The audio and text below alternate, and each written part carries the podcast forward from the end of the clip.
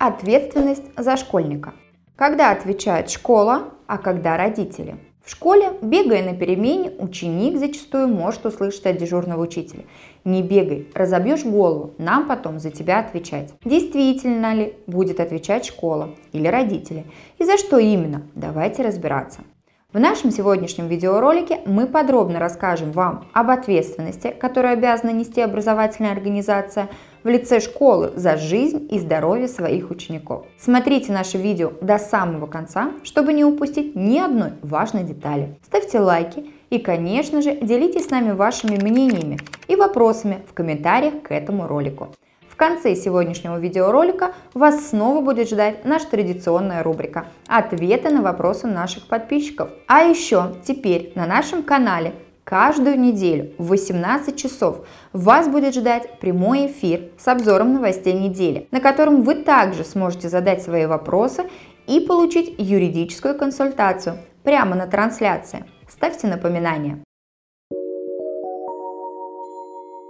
Согласно Федеральному закону об образовании в Российской Федерации, статьи 1073 и 1074 Гражданского кодекса, а также постановлению Пленума о применении судами гражданского законодательства, регулирующего отношения по обязательствам вследствие причинения вреда жизни и здоровью гражданина, также приказа Минобрнауки Российской Федерации от 2016 года об утверждении особенностей режима рабочего времени и времени отдыха педагогических и иных работников организаций, осуществляющих образовательную деятельность. В соответствии с частью 6-7 Закона об образовании школа обязана создавать безопасные условия обучения, в том числе при проведении практической подготовки, а также безопасные условия воспитания обучающихся, присмотра и ухода за школьниками, их содержание в соответствии с установленными нормами, обеспечивающими жизнь и здоровье обучающихся. Школа несет ответственность во время учебных занятий,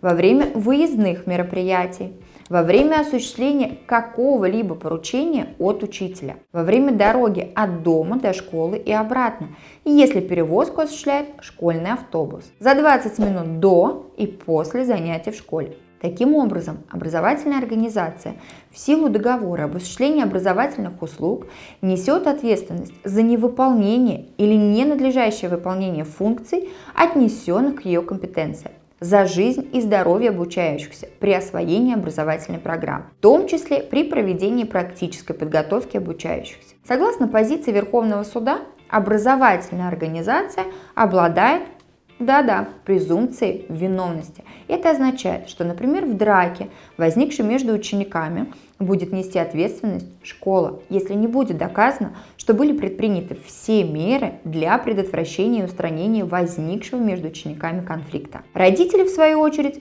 также несут ответственность за безопасность своего ребенка, за причинение вреда жизни и здоровью других детей, если ранее ими не были предприняты меры для воспитания своего ребенка согласно статьям 1073 и 1074 Гражданского кодекса Российской Федерации. Если судом будет доказана невиновность образовательной организации, что ею был оказан надлежащий надзор за поведением и времяпрепровождением обучающегося, были сделаны все попытки предотвращения нанесения вреда, то ответственность за ребенка и возмещение вреда лягут на плечи родителей или опекунов ребенка.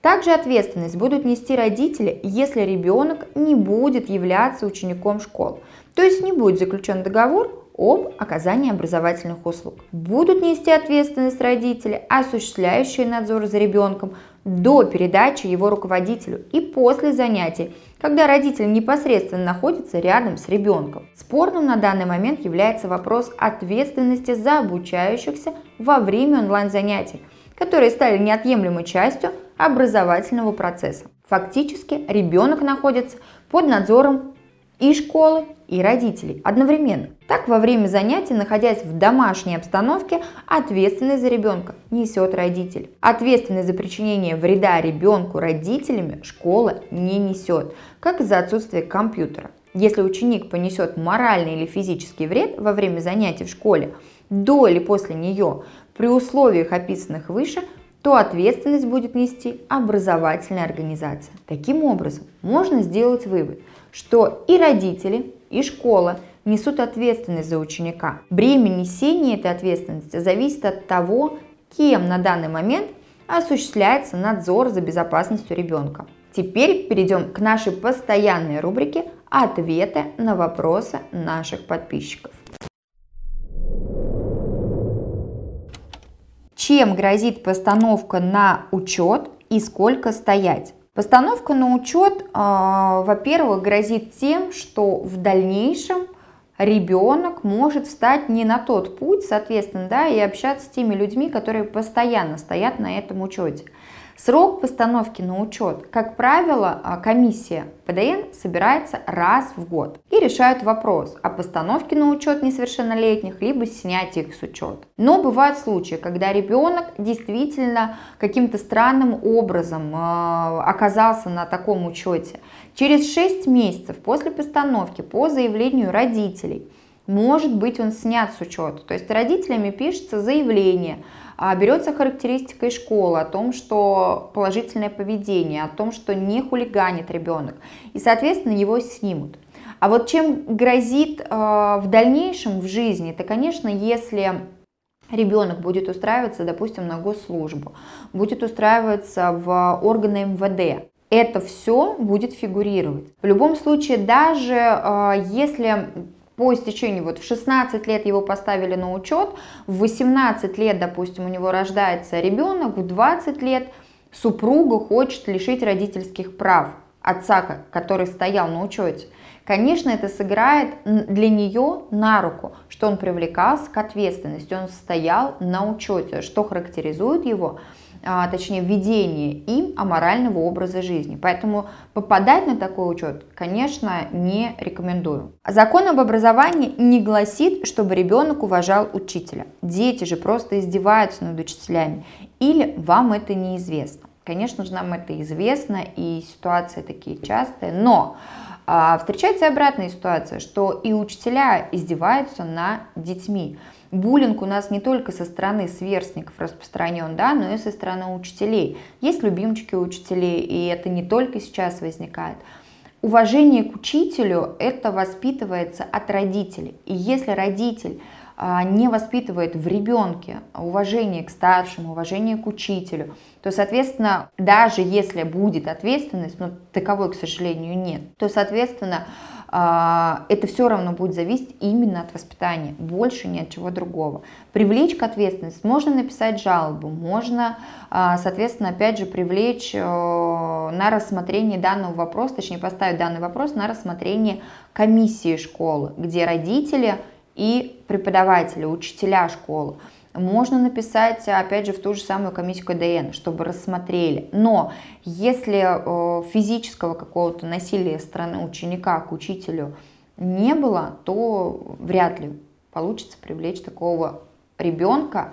И, опять же, мы не забываем, что привлекают к ответственности не несовершеннолетних, а чаще всего их родителей. Материальный вред за ребенка выплачивает родитель.